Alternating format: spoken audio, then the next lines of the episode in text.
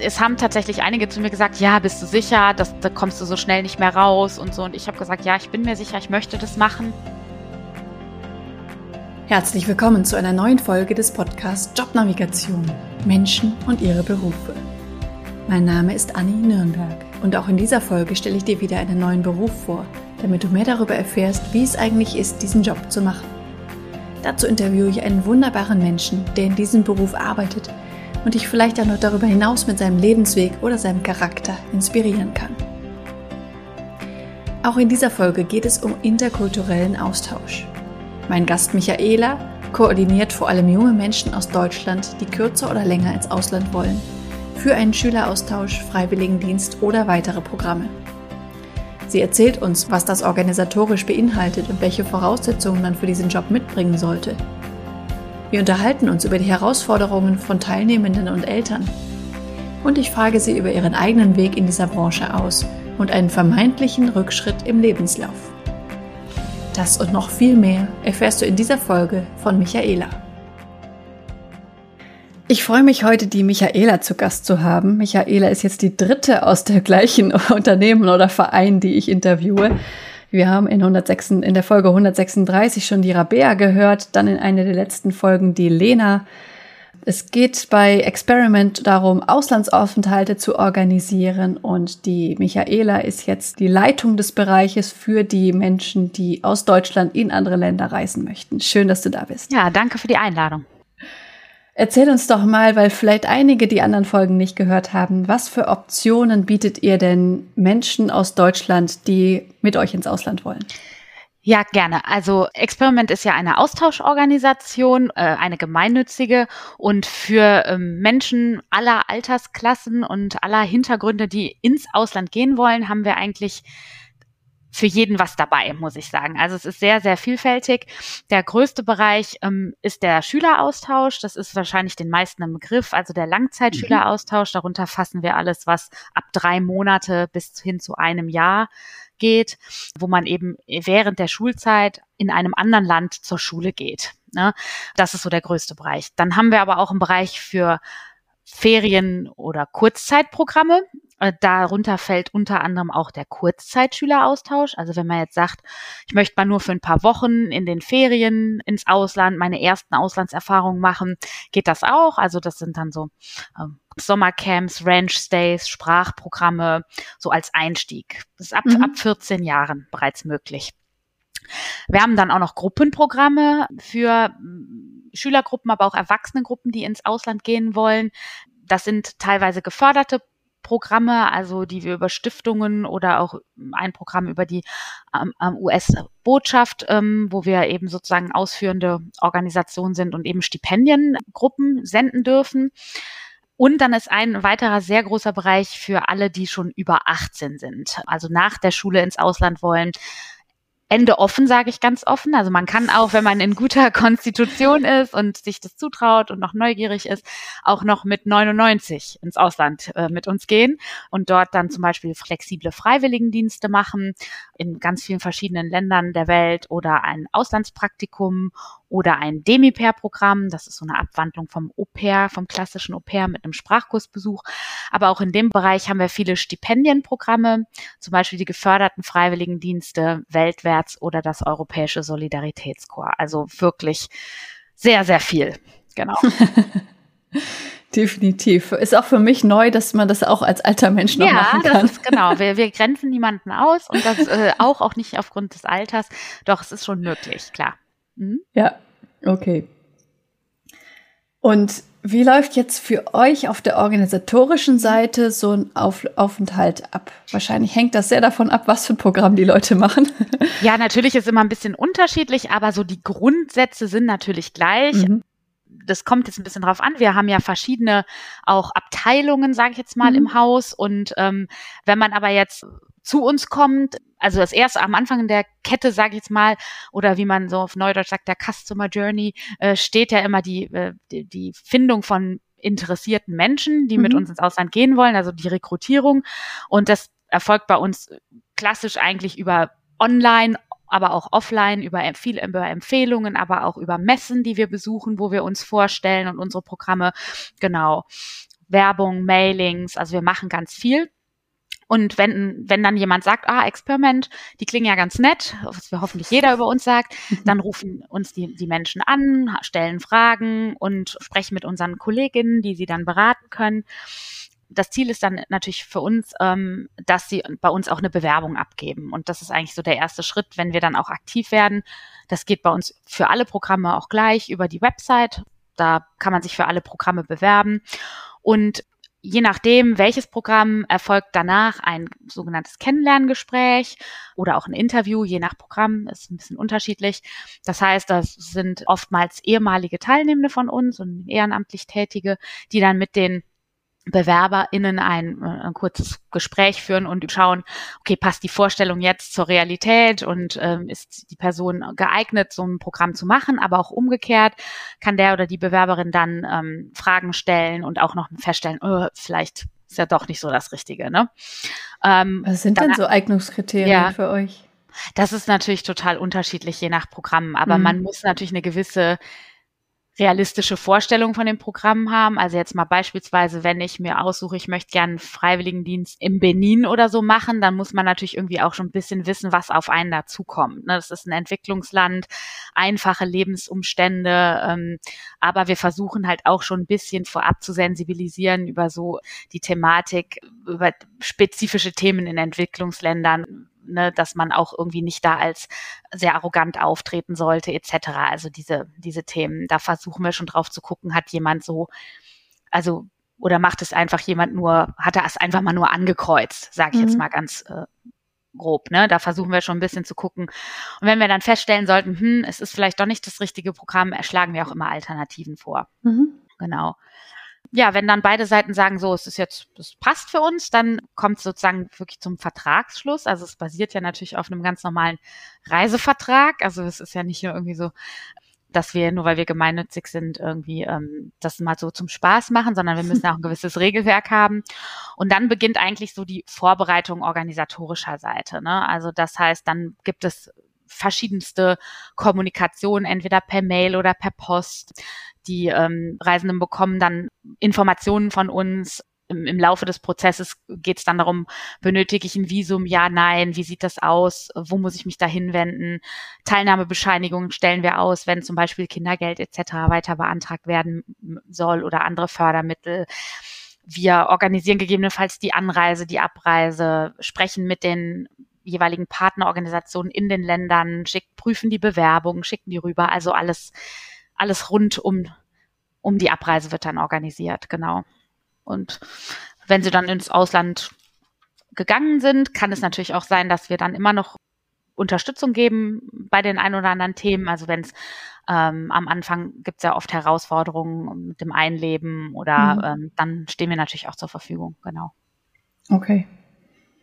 Ich kann mich auch aus meinem eigenen, eigenen Freiwilligendienst an so eine Notrufnummer erinnern. Gibt es das mhm. äh, noch? Das heißt, ja. die Teilnehmer können sich, wenn irgendwie was, was Wichtiges, Dringendes ist, dann auch bei euch melden. Absolut. Also das ist ja auch eine, ein riesen, riesen Vorteil, warum man das, manche Pro Programme kann man ja theoretisch auch selber organisieren, ohne eine Organisation, aber da würde ich gerade bei so speziellen äh, Zieldestinationen auch nicht zu raten. Aber mh, hm, diese Notrufnummer gibt es. Bei uns ist es sogar so, also A, ist das ein Qualitätskriterium auch für uns, ähm, sollte auch für, für potenzielle Kunden eins sein, äh, gibt die Organisation da die Möglichkeit zu. Und bei uns ist es auch so, dass es eine deutschsprachige Notrufnummer. Das heißt, wir selbst bei uns im Verein haben ein System, wo Mitarbeitende von uns diese Nummer betreuen, jeder so ein bis zweimal im Jahr, circa eine Woche. Und äh, man erreicht also immer jemanden 24-7 und kann dann auch auf Deutsch mal mit der Person sprechen. Das ist ja mhm. dann auch hilfreich, genau.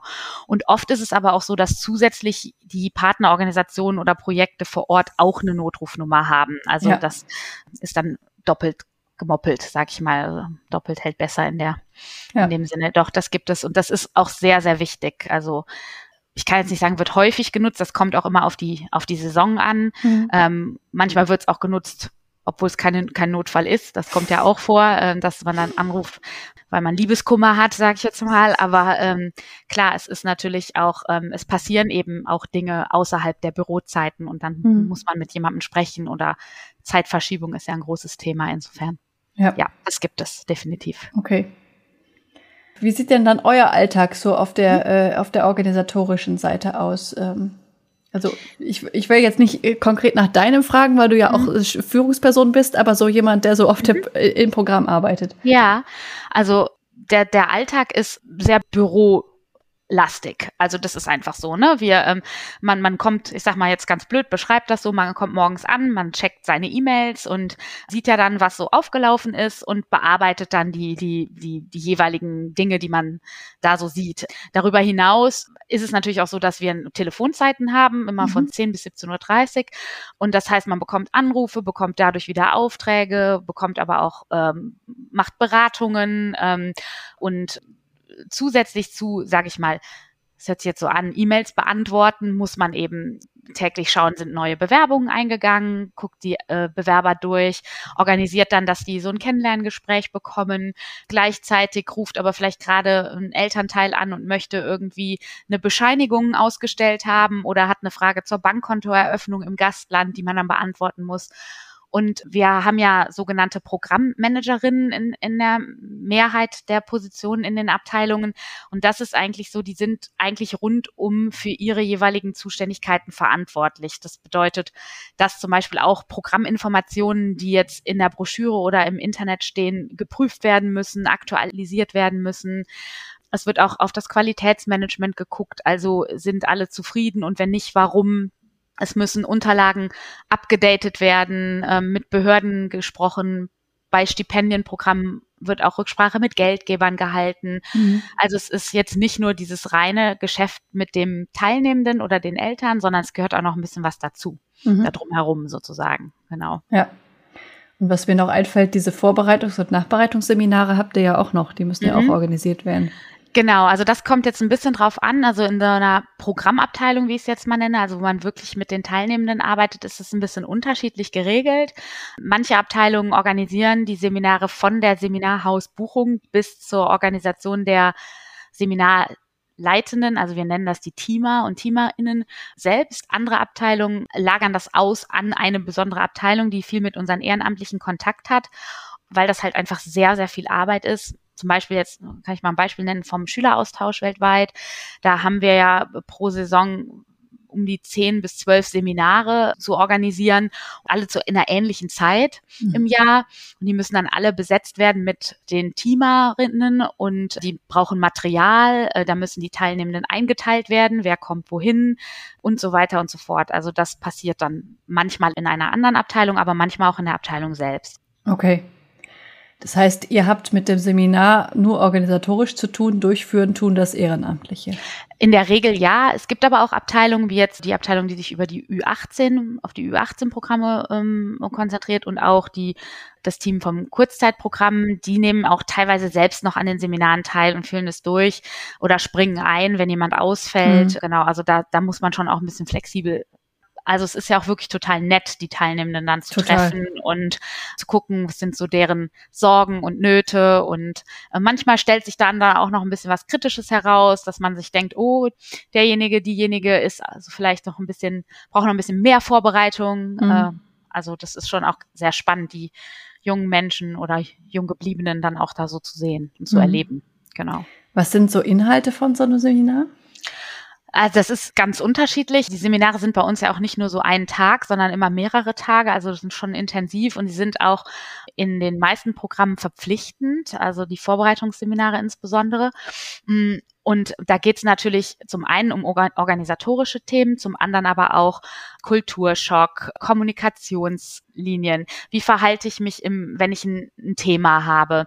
Aber auch, ähm, es werden viel so Gruppenaktivitäten gemacht und Gruppenarbeit, äh, auch in kleinen Gruppen. Und die Teilnehmenden lernen eben auch so ein bisschen auf andere zuzugehen, was halt im Ausland auch ja wichtig ist, um irgendwie neue Freundschaften zu finden ja, es werden aber auch so klassische Dinge besprochen, wie was packe ich eigentlich ein oder welche Gastgeschenke nehme ich mit. Äh, mhm. Und das hilft halt total, wenn das ehemalige Teilnehmende sind, die das auch leiten. Die können ja dann auch aus ihren eigenen Erfahrungen gut berichten. Mhm. Das heißt, es geht jetzt nicht um irgendwie länderspezifische Sachen, das ist dann quasi ländergemischt. Also genau, die Seminare sind ländergemischt. Es gibt aber in dem einen oder anderen Programm im Nachgang nochmal speziell eine Länderinformation, also wo mhm. dann wirklich die landesspezifischen Fragen wie, äh, weiß ich nicht, wie ist es in Argentinien äh, beim Essen, ja, wie läuft da, mhm. laufen da die Mahlzeiten ab, wo das geklärt wird. Aber wir, also wir versuchen schon Teilnehmende, die in das gleiche Land gehen, auch zusammen in ein Seminar zu gehen, aber man kann es mhm. ja vorstellen, zum Beispiel ein Schüleraustausch USA, da gehen ja bei uns über 200 im Jahr. Ähm, die können natürlich nicht alle auf ein Seminar. Also unsere Seminare ja. sind immer so maximal 35 Personen. Aber wenn jetzt so ähm, in Destinationen, wo es eben nicht so viele Teilnehmende gibt, dann versuchen wir die alle zusammen auf ein Seminar zu gehen, dass die sich auch kennenlernen. Die reisen ja dann in der Regel auch zusammen, deswegen ähm, ist das auch ganz nett, genau. Ja, definitiv. Also ich erinnere mich auch sehr positiv an meine Seminare ja. drumherum. Das war schön. Also die, ja, die Teilnehmenden bei uns, und ich glaube, das zeichnet uns auch aus, haben auch oft nach den Seminaren ähm, eine sehr, sehr enge Bindung zu dem Teamenden, also zu denen, die das Seminar geleitet haben. Die sind ja auch oft noch sehr, also noch näher dran am Al vom Alter her, sage ich jetzt mal, als ich jetzt, muss ich leider zugeben. Und dadurch entsteht auch oft noch ein anderes Vertrauensverhältnis. Und das ist halt super, weil da dann doch, wenn es irgendwelche Themen gibt, das dann doch auch nochmal anders besprochen werden kann. Deswegen ist uns das sehr, sehr wichtig, dass diese Seminare auch so ein bisschen intimer bleiben und mhm. ähm, die Teilnehmenden da auch Vertrauen zu uns und zu unseren Kollegen auch fassen können. Ja, okay. Was sind denn für euch so, so Herausforderungen? Also in, in, der Folge mit Lena hatten wir zum Beispiel, dass immer die Schwierigkeit besteht, Gastfamilien zu finden. Was ist bei euch so die Herausforderung? Also die Herausforderung vom reinen arbeitstechnischen her würde ich das sagen, dass man eigentlich immer sehr viele Bälle so in der Luft jongliert. Also man ist ja nicht, also man darf sich das nicht so vorstellen, dass man sagt, okay, ein Teilnehmender bewirbt sich und dann kann ich meinen kompletten Fokus auf diesen Teilnehmenden legen, mhm. bis er dann weg ist, sondern zwischendurch hat man ja auch noch zu tun mit den Teilnehmenden, die schon unterwegs sind oder die, die wieder zurückgekommen sind. Mhm. Also man hat ja dann so verschiedene, deswegen sage ich immer so gern so ein Bild, dass man so mit verschiedenen Bällen jongliert und muss dann halt gucken, welcher ist jetzt gerade der, den ich jetzt gerade irgendwie am schnellsten bedienen muss. Ja.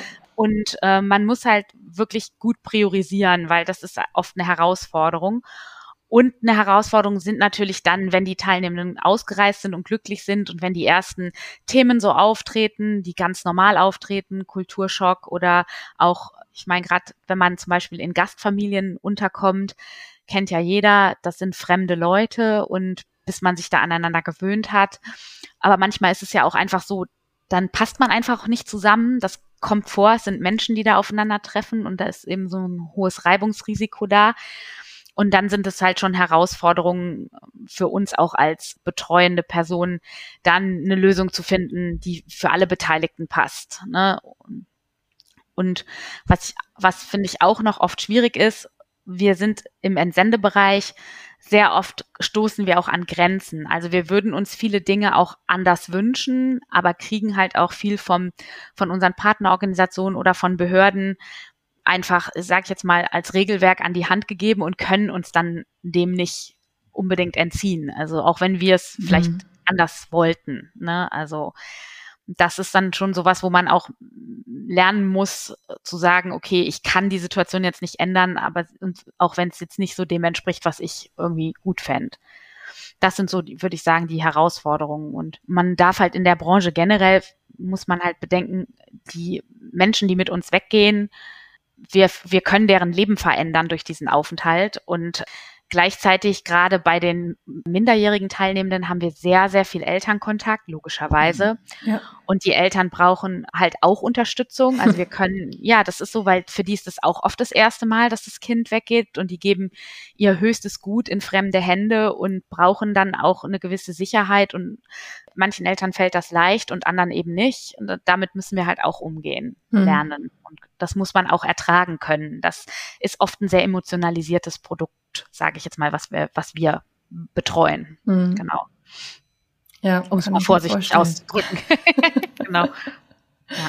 Ja. ja, ich weiß noch, wie meine Eltern, äh, wie es meinen Eltern ging, als ich mit 15 für ein Jahr nach Australien gegangen bin. Ja, genau, hm. gleich so weit weg und ja. das Kind dann, ähm, man hat es einfach nicht mehr jeden Tag im Blick und das kann ja. man auch verstehen. Und wir, wir arbeiten auch intern gerade daran zu überlegen, wie man die Eltern noch besser äh, auch auf so einen Aufenthalt vorbereitet, weil man muss ja auch mal vorstellen, dass äh, ne, Eltern gehen auch durch ihre Haus oder ihre Wohnung und sehen das leere Zimmer ihres Kindes und sind vielleicht auch traurig, dass das Kind weg ist. Die freuen mhm. sich ja nicht nur und haben also auch Ängste. Und heute in Zeiten dieser schnellen Kommunikation über WhatsApp, das ist ja fast dann oft eine Live-Kommunikation, ja. die man da hat, ist das auch für uns als Organisation oft schwer, da irgendwie zu unterstützen, weil wir die Information als letzte bekommen. Mhm. Ne? Und wir versuchen also den Eltern klarzumachen, dass es vielleicht nicht immer die beste Methode ist, jeden Tag dem Kind zu schreiben und zu fragen, na, wie war es in der Schule und hast du all deine Hausaufgaben gemacht? Weil das einfach dann auch das für das Kind noch schwerer macht. Ne? Ja. Ja. Definitiv. Ja, finde ich eigentlich einen spannenden Ansatz, dann auch die Eltern darauf vorzubereiten. Ja, ja, das muss, muss sein, weil das ist natürlich auch für Eltern eine neue, ungewohnte Situation. Ja. Ja. Ist ja auch total nachvollziehbar. Mhm, definitiv.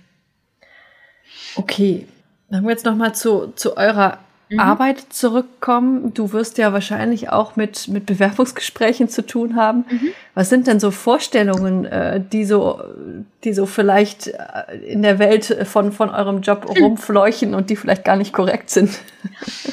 Also ich finde, dass die meisten Bewerbenden, die sich bei uns eben bewerben, schon eine relativ gute Vorstellung haben dafür, mhm. dafür dass es jetzt ja nicht so der Job ist, äh, den man so, sag ich mal, im Internet einfach so findet. Ja. Ne? Also es ist jetzt nicht so einer, der so belegt ist. Viele denken sich, was macht man da eigentlich? Aber die, die dann im Bewerbungsgespräch sind, haben sich irgendwie damit befasst oder haben selber einen Aufenthalt gemacht mhm. und wissen halt dadurch, was sie so für Fragen hatten und so. Aber ich glaube, was man schon betonen muss, ist, dass es halt ein Bürojob ist. Also es ist nicht so, dass man jetzt nur durch die Weltgeschichte reist und oder nur unterwegs ist. Es kommt zwar auch vor, dass man mal unterwegs ist, auch im Ausland, aber das ist 90 Prozent der Tätigkeiten sind Bürotätigkeiten. Das ist einfach so. Mhm. Und es ist sehr viel wird von außen bestimmt. Also man kann sich halt, weil natürlich man bekommt Mails, man bekommt Telefonanrufe mhm. und das kann man ja nicht steuern, also was da reinkommt. Ja. Sondern man muss halt wirklich damit gut klarkommen oder das muss man lernen, dass das Tagesgeschäft hauptsächlich extern bestimmt wird. Man kann mhm. sich tausend Listen schreiben mit dem, was man vorhat und es ist bei mir heute noch so, nach der langen Zeit, die ich das jetzt mache, dass ich mir irgendwie freitags aufschreibe, was ich gerne die nächste Woche machen würde und am nächsten Freitag habe ich davon eine Sache geschafft, ja. weil halt tausend andere Sachen kommen und das muss man auch verstehen und akzeptieren und trotzdem müssen die Sachen irgendwann gemacht werden. Und das ist oft eine Herausforderung für für Menschen, ja, die bei uns arbeiten, das so zu verstehen. Es gibt eben einen Jahreszyklus, muss man sagen, weil die meisten reisen natürlich im Sommer, also nach der, nach den Sommerferien äh, ins Ausland. Mhm. Und da muss man eben auch verstehen, dass wir, da wir da wir mit Menschen arbeiten, dass es dann auch mal sein kann, dass man, sag ich mal, ähm, und auch mit der Zeitverschiebung, dass man auch abends um 20 Uhr in einer gewissen Zeit vielleicht nochmal irgendwie was guckt und guckt, ob jetzt doch alle gut angekommen sind oder so. Also das ist kein, nicht unbedingt ein, ein Job, wo man um 17 Uhr den Stift fallen lassen kann. Mhm. Aber dafür haben wir bei Experiment gute Ausgleichsmöglichkeiten geschaffen. Aber das gehört einfach bei uns zum Geschäft dazu, weil man ja. in so vielen Zeitzonen arbeitet. Genau. Kann es denn dann mal schwierig auch sein, irgendwie im Sommer in Urlaub fahren zu wollen, weil das die Hochsaison ist? Ja, kann es schwierig sein. Okay. Ganz klar, ja. Ist nicht, also je nach Programm, das ist auch ein bisschen unterschiedlich. Mhm. Aber klar, es ist jetzt nicht so, dass man wir ohne Probleme sagen können, ja klar, Sommerferienurlaub ist kein Problem. wir haben einige Kollegen und Kolleginnen, die natürlich auch schulpflichtige Kinder haben oder ja. die dann darauf angewiesen sind, dann ist das so. Aber ich zum Beispiel versuche immer irgendwie im Frühjahr mal einen größeren Urlaub zu machen und im Herbst und ja. das geht dann auch. Aber jetzt so zwischen Juli und September ist es schwierig. Mhm. Das muss man einfach sagen. Ja, ja genau. macht Sinn. Was sollte man denn mitbringen, wenn man sich für so eine Arbeit interessiert? Also ich glaube, das Wichtigste ist erstmal, dass man interkulturelles Verständnis hat. Das gilt eben in der Zusammenarbeit mit den unseren ganzen internationalen Partnern, aber auch bei uns im Team selbst. Also wir sind mhm. auch relativ gut durchmischt und divers und da braucht man das auch.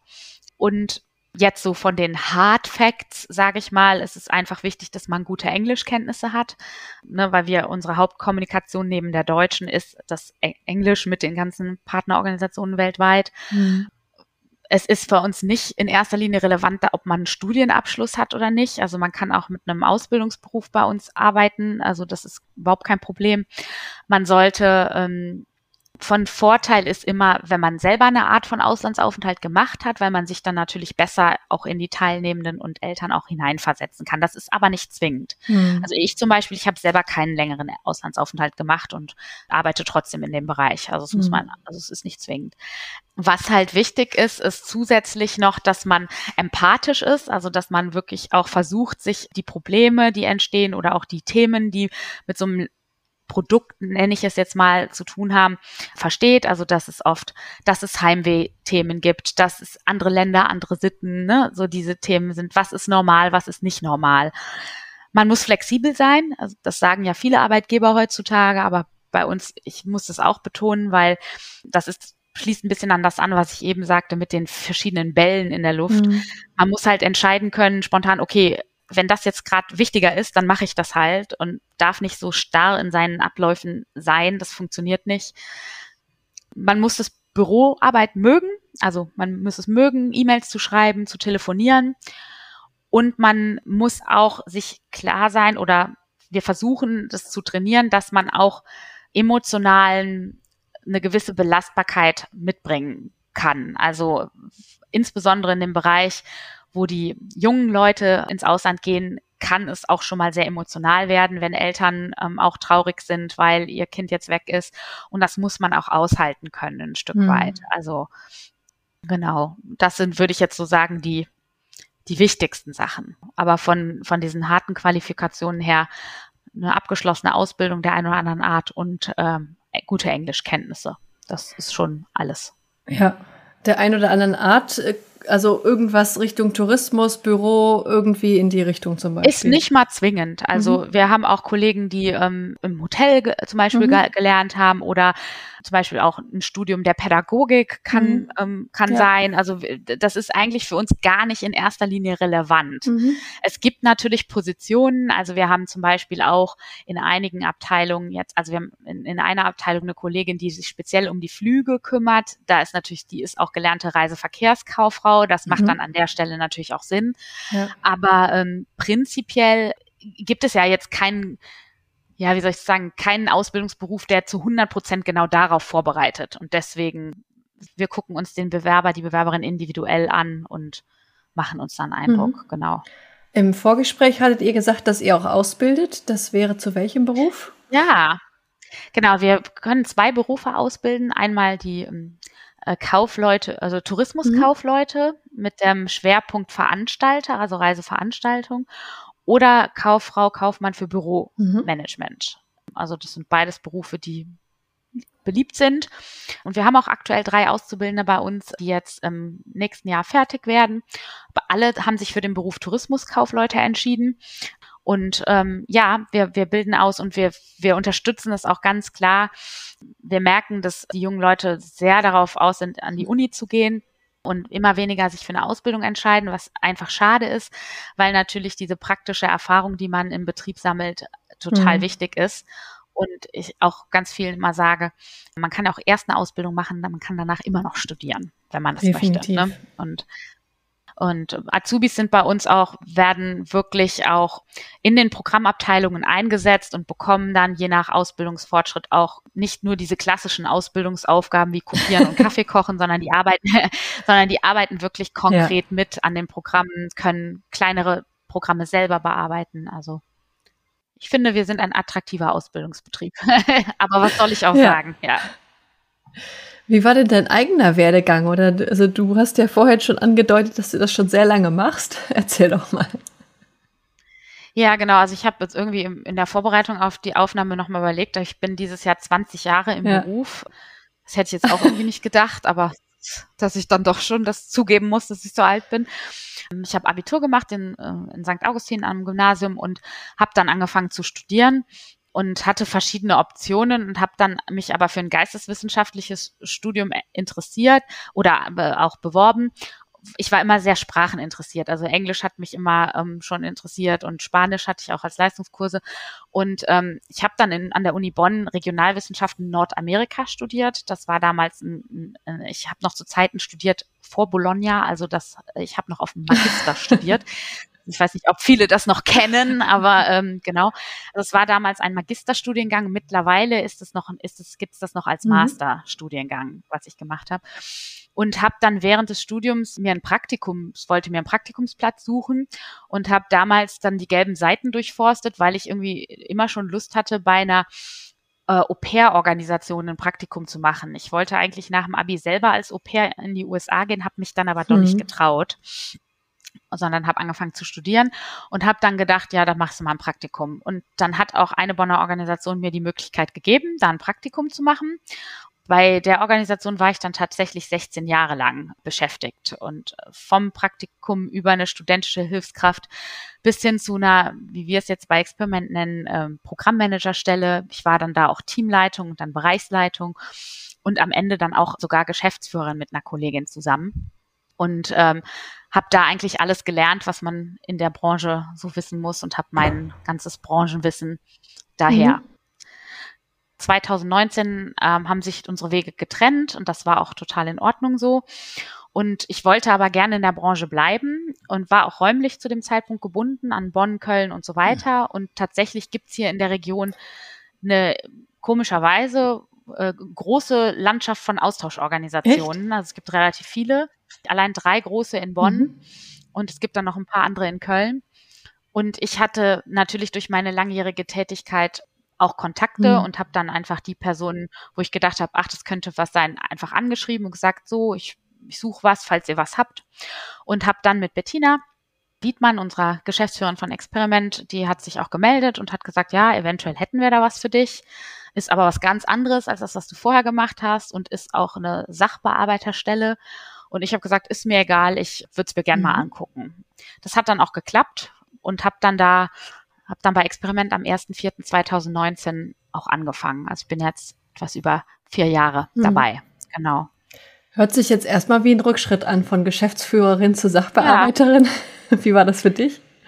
Ja, äh, das klar, wenn man das so hört. Für mich war es das tatsächlich persönlich überhaupt nicht. Mhm. Ich war sehr froh und dankbar. Ich hatte damit also mit der Geschäftsführertätigkeit abgeschlossen. Ich mhm. möchte das auch eigentlich nicht mehr machen. Okay. Für meine persönliche Entwicklung habe ich einfach festgestellt, dass es mir wichtiger ist, wertstiftende Arbeit zu leisten, die ähm, ja, wie soll ich das sagen, die ähm, es gibt eben Themen auf der Geschäftsführung, mit denen möchte ich mich nicht mehr so gern beschäftigen. Mhm. Also das ist einfach so. Und das habe ich gemacht, das habe ich auch gerne gemacht, aber ich brauche das irgendwie jetzt in meiner jetzigen Lebensphase nicht mehr. Und ich respektiere alle, die das machen wollen, aber ich bin irgendwie jetzt Mitte 40 und ich weiß, was ich kann und ich denke, ich denke manchmal so, Schuster bleibt bei deinen Leisten. Also ich bin gerne, bin sehr gerne arbeite ich strategisch, aber ich arbeite auch gerne im Tagesgeschäft. Mhm. Und äh, das zu verbinden ist eigentlich so mein, mein Ding, würde ich sagen. Ja. Und ähm, es haben tatsächlich einige zu mir gesagt, ja, bist du sicher, dass da kommst du so schnell nicht mehr raus und so. Und ich habe gesagt, ja, ich bin mir sicher, ich möchte das machen. Und ich bin ja jetzt vier Jahre später auch nicht mehr Sachbearbeiterin. Also man weiß ja auch nie, wie sich das so ergibt. Und es ja. klingt auch so, so negativ, aber ist es eigentlich gar nicht. Sachbearbeitung hat ja eben die Herausforderungen geschildert. Ja. Ich bin ja jetzt sozusagen auf Leitungsebene zuständig für alle Entsendeprogramme bei uns. Und das hat sich so ergeben. Und das ist auch so, freue ich mich auch sehr drüber, dass ich das machen darf. Und das verbindet eigentlich genau das, was ich eben gesagt habe, das strategische Arbeiten, aber auch das noch im Tagesgeschäft noch so bei den Teilnehmenden zu sein. Ich kriege schon auch noch sehr viel mit und das möchte ich auch und das macht mir auch Spaß und ich kann auch gleichzeitig aber aktiv den Verein auch mitgestalten und das, das, das ist für mich super und ich wäre aber auch zufrieden gewesen, wenn ich weiterhin die, äh, die Sachbearbeitertätigkeit gemacht habe, äh, hätte. Also ja. das ist alles gut. Ja. Finde ich ein, ein, schönes Beispiel, dass äh, also es unterstützt ja auch meine, meine Philosophie, dass man eben was sucht, was zu, zu einem passt und zu den, zu den ja. Interessen, zu den Stärken und sowas. Und dass es gar nicht immer darum gehen muss, die Karriereleiter immer weiter hochzusteigen, nee. sondern dass man dann vielleicht auch merkt, okay, das passt gar nicht mehr so gut zu mir. Ich gehe lieber wieder runter in Anführungsstrichen Also es hört sich jetzt wirklich despektierlich an, Rückschritt drunter. Das ist es ja eigentlich gar nicht. Für dich ist es ja eigentlich ein Fortschritt, weil du das machst, weil du, was du gerne genau. machst. Also für mich war das die allerbeste Entscheidung ja. meines Lebens. Ich kann das nur so sagen. Ähm, klar war das, also habe ich darüber auch lange nachgedacht. Mhm. Also es ist jetzt nicht so, dass ich sage, ja, ist überhaupt kein Thema, mhm. sondern ich musste mir das auch bewusst machen und sagen, das ist jetzt eine bewusste Entscheidung, weil ich glaube, sonst wäre das nicht gegangen. Ja man muss auch die andere Seite sehen. Also es ist ja auch so, es gibt jetzt nicht äh, Geschäftsführungspositionen wie Sand am Meer. Ne, das muss man ja auch sagen. Die Luft wird ja dünner, je höher man steigt es muss ja auch nicht sein, dass es das Ende der Fahnenstange ist, wie man ja dann auch sieht. Und ich muss sagen, ich habe diese Zeit, das, ich war ungefähr etwas über ein Jahr auf dieser Sachbearbeiter, ich nenne es jetzt einfach weiterhin so Position. Und das, die Zeit habe ich auch gebraucht, um irgendwie mich in was in ein neues Thema einzuarbeiten und auch um zu, es war ja auch, ich habe was anderes gemacht. Also ich habe dann Experiment hat ja auch im Bereich äh, Inbound, da hattet ihr ja schon drüber gesprochen und ich habe da Bildungsreisen für amerikanische Senioren in Deutschland organisiert. Also andere Zieldestination Deutschland und ganz andere Zielgruppe mit äh, Senioren. Da, da, gelten ja ganz andere Ansprüche an so eine Reise ja. und das fand ich mega spannend, wirklich. Es hat mir total viel Spaß gemacht. Und ich konnte mich auf dieser Stelle wirklich auch wieder ein bisschen selber finden mhm. und selber erden. Und das hat mir total gut getan. Und es ist ja auch nicht immer selbstverständlich, dass einem ein neuer Arbeitgeber diese Möglichkeit gibt. Also es hätte ja auch genauso gut sein können, dass Experiment oder Bettina und auch ihr Stellvertreter Tom sagen, wen holen wir uns denn da jetzt rein? Nicht, dass die hier uns alles verändern will mhm. und total arrogant mhm. auftritt oder so. Und das war, hat, das Gefühl hatte ich aber zu keinem Zeitpunkt. Und das finde ich jetzt auch nicht selbstverständlich, dass mir diese Möglichkeit gegeben wurde. Mhm. Genau. Und ja. deswegen, für mich, für meine persönliche Entwicklung war das wirklich richtig gut. Mhm. Ähm, das muss aber jeder für sich entscheiden. Ja, klar. Ja, dann ist ja, äh, wenn du gesagt, du, du bist seit 2019 bei Experiment, da ist ja die Corona-Zeit auch mit reingefallen. Wie war Oi. das denn bei euch? War das, waren diese ganzen Sachen überhaupt möglich oder musstet ihr euch stark einschränken? Was ist da passiert? Ähm, sowohl als auch. Also ich, ja genau, ich habe ja im April 19 angefangen ja. und eben in diesem Bereich mit den Gruppenreisen nach Deutschland von älteren Amerikanern. Und wer sich noch erinnert, an Anfang 2020 zurückerinnert, dass die waren ja die Leute, die als erstes irgendwie betroffen waren ja. von Corona. Und dann eben, natürlich waren wir wie der gesamte Tourismus, unter den wir ja im weitesten Sinne fallen, ist der Bildungstourismus, kann man sagen, sehr, sehr stark von Corona betroffen. Mhm. Also wir waren erstmal eine ganze Weile damit beschäftigt, die Programme rückabzuwickeln, die ganzen Teilnehmenden, die in Deutschland waren oder auch in der ganzen Welt, in ihre Heimatländer zurückzubringen. Mhm. Bei unseren staatlich geförderten Programmen mussten wir das auch machen. Also die Geldgeber haben das, also war eine Bedingung, dass die Teilnehmenden wieder in ihre Heimatländer kommen mhm. oder nach Deutschland zurück. Bei anderen Programmen haben wir den Elternwillen respektiert. Mhm. Also wenn die Eltern gesagt haben, wir möchten, dass unser Kind im Ausland bleibt, dann haben wir das auch gemacht. Also wir haben sehr lange mit Rückabwicklung beschäftigt. Da war auch sehr viel Arbeit, mhm. obwohl eigentlich nichts mehr ging und kein Geld mehr oh. reinkam. Genau wir waren dann auch in Kurzarbeit, manche Abteilungen länger, andere kürzer. Also wir haben uns irgendwie, waren alle so flexibel, dass jeder überall mitgeholfen hat, wo es nötig mhm. war. Also ich habe dann im Bereich Schüleraustausch mitgeholfen, weil ich eben da auch ein bisschen Erfahrung hatte mhm. von früher. Andere Kollegen haben äh, in, in, in dem Bereich äh, Inbound mitgeholfen, um da irgendwie zu gucken, was man da machen kann so dass jeder irgendwie noch eine Aufgabe hatte. Also wir mussten niemanden entlassen, zum Glück, mhm. konnten das alles gut überbrücken. Und es gab tatsächlich noch Programme, die durchgeführt werden konnten. Mhm. Und das war auch unser Glück. Also wir haben im Schüleraustausch die Langzeitaufenthalte konnten wir innerhalb Europas teilweise durchführen. Es gibt auch Organisationen, die sich entschieden haben, das nicht zu tun. Wir haben gesagt, wer gehen möchte, der kann gehen, wer nicht gehen möchte, der muss nicht. Jetzt rückblickend muss ich sagen, dass das eine kluge Entscheidung war, weil wir tatsächlich dadurch doch noch einige Schüler und Schülerinnen hatten, die ins Ausland gegangen sind und so nicht so ganz den Anschluss verloren haben an den Markt. Ne? Mhm. Es gibt auch Organisationen, die haben sich dagegen entschieden. Ich weiß nicht, wie es, ich, ich habe da keinen Einblick, wie es denen heute geht, aber ich könnte mir vorstellen, dass das äh, sicher schwierig ist, dann so ein komplettes Jahr, was man nichts gemacht hat, ähm, ist ja dann auch, also ist unter Umständen eine Herausforderung. Mhm. Und für uns war das, glaube ich, gut, weiter Programme anzubieten. Ja. Wir haben auch digitalen Austausch gemacht in der Zeit. Also wir haben versucht, neue Programme zu finden zum Austausch. Genau. Okay. Ja, aber es war schwer. Ja, das glaube ich. Mhm. Gut, dass es vorbei ist. Ja, mehr oder weniger. Und es geht ja gerade wieder los. so ein bisschen. Ja. Aber das ist ja normal, ja. Ja. Dann sage ich mal äh, zusätzlich, hoffentlich kommt es nicht wieder. Genau, ja. Zumindest genau. zu solchen drastischen Zuständen, wie wir sie damals hatten. Ah, das ja. glaube ich. Ja, das glaube ich allerdings auch nicht, dass es wieder so wird. Ja. Ich denke es auch nicht, aber man weiß es man nicht. Man weiß es nicht, genau. Gut. Ja. Ja, ich habe alle meine Fragen gestellt. Möchtest du den Zuhörenden noch was mitgeben? Was, fällt dir noch was ein? Ja, vielleicht einfach Austausch ist wichtig. Also das mhm. ist so mhm. die, die Message in jedweder Form. Also ähm, wir glauben von Experiment-Seite aus daran, dass Austausch den Weltfrieden verbessert. Mhm. Deswegen, das ist äh, so eine Message, die ich wichtig finde. Und was den, den, den Job angeht, ich kann jeden nur ermutigen, das in Betracht zu ziehen. Wir haben wie alle Branchen auch brauchen wir auch immer gute qualifizierte Bewerber und Bewerberinnen. Also wir würden uns freuen. Ist jetzt ähm, nicht so, als hätten wir äh, viele, viele Stellen ständig zu besetzen, aber wenn, schaut auf unsere Website. Und wer sich für die Ausbildung interessiert, dafür kann ich auch nur ganz viel Werbung machen. Denn äh, wir wissen gerade, dass Ausbildungsberufe generell ähm, so ein bisschen im, im Rücklauf sind und wir würden uns auch da über Bewerber freuen. Genau. Aber an sich ich schätze Experiment sehr als sehr guten Arbeitgeber und äh, kann dafür nur Werbung machen, wenn Super. ich darf. Ja. Gerne, vielen Dank.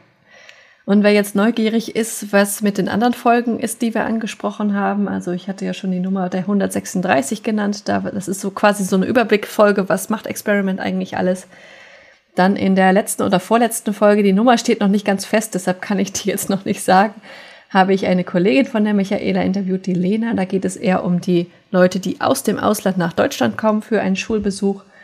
Und tatsächlich habe ich in Folge 30 auch von meinem eigenen Freiwilligendienst erzählt, den ich damals mit Experiment durchgeführt habe. Dadurch bin ich überhaupt auf euch gekommen. Also, wer sich dafür weiteren Stoff, Hörstoff interessiert, kann da gerne reinhören. Vielen lieben Dank, Michaela. Danke dir für die Einladung nochmal. Sehr gerne. Das war eine weitere Folge des Podcasts Jobnavigation Menschen und ihre Berufe mit Anni Nürnberg. Wenn ich dich mit diesem Interview inspirieren konnte, freut mich das tierisch, denn dafür mache ich diese Arbeit. Hör dir auch gerne noch andere Podcast-Folgen an, um die Unterschiede zwischen möglichen Berufen klarer zu verstehen und dich von verschiedenen Menschen inspirieren zu lassen. In den Show Notes verlinke ich dir ähnliche Folgen. Wenn dir das Interview gefallen hat, habe ich eine kleine Bitte an dich. Bitte geh in deiner Podcast-App auf die Übersichtsseite dieses Podcasts und gib ihm eine Bewertung. Am besten mit fünf Sternen. Das kannst du jetzt machen, während du den Rest der Folge hörst. Damit hilfst du mit, dass noch mehr Menschen von dem Podcast profitieren können. Vielen lieben Dank.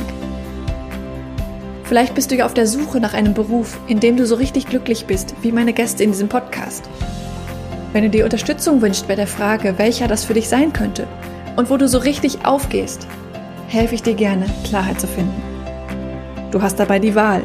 Du kannst dir selbst in einem strukturierten Online-Kurs selbst erarbeiten, welcher Beruf dich maximal erfüllt.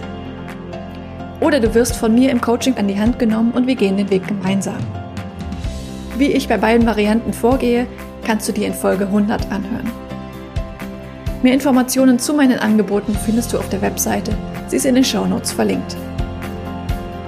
Wenn du mehr zu mir als Person erfahren möchtest, empfehle ich dir, die Folgen 10 und 20 anzuhören. Dort erzähle ich von meinem eigenen Weg, der mich zu meinem Traumjob, nämlich dem Berufscoaching, geführt hat.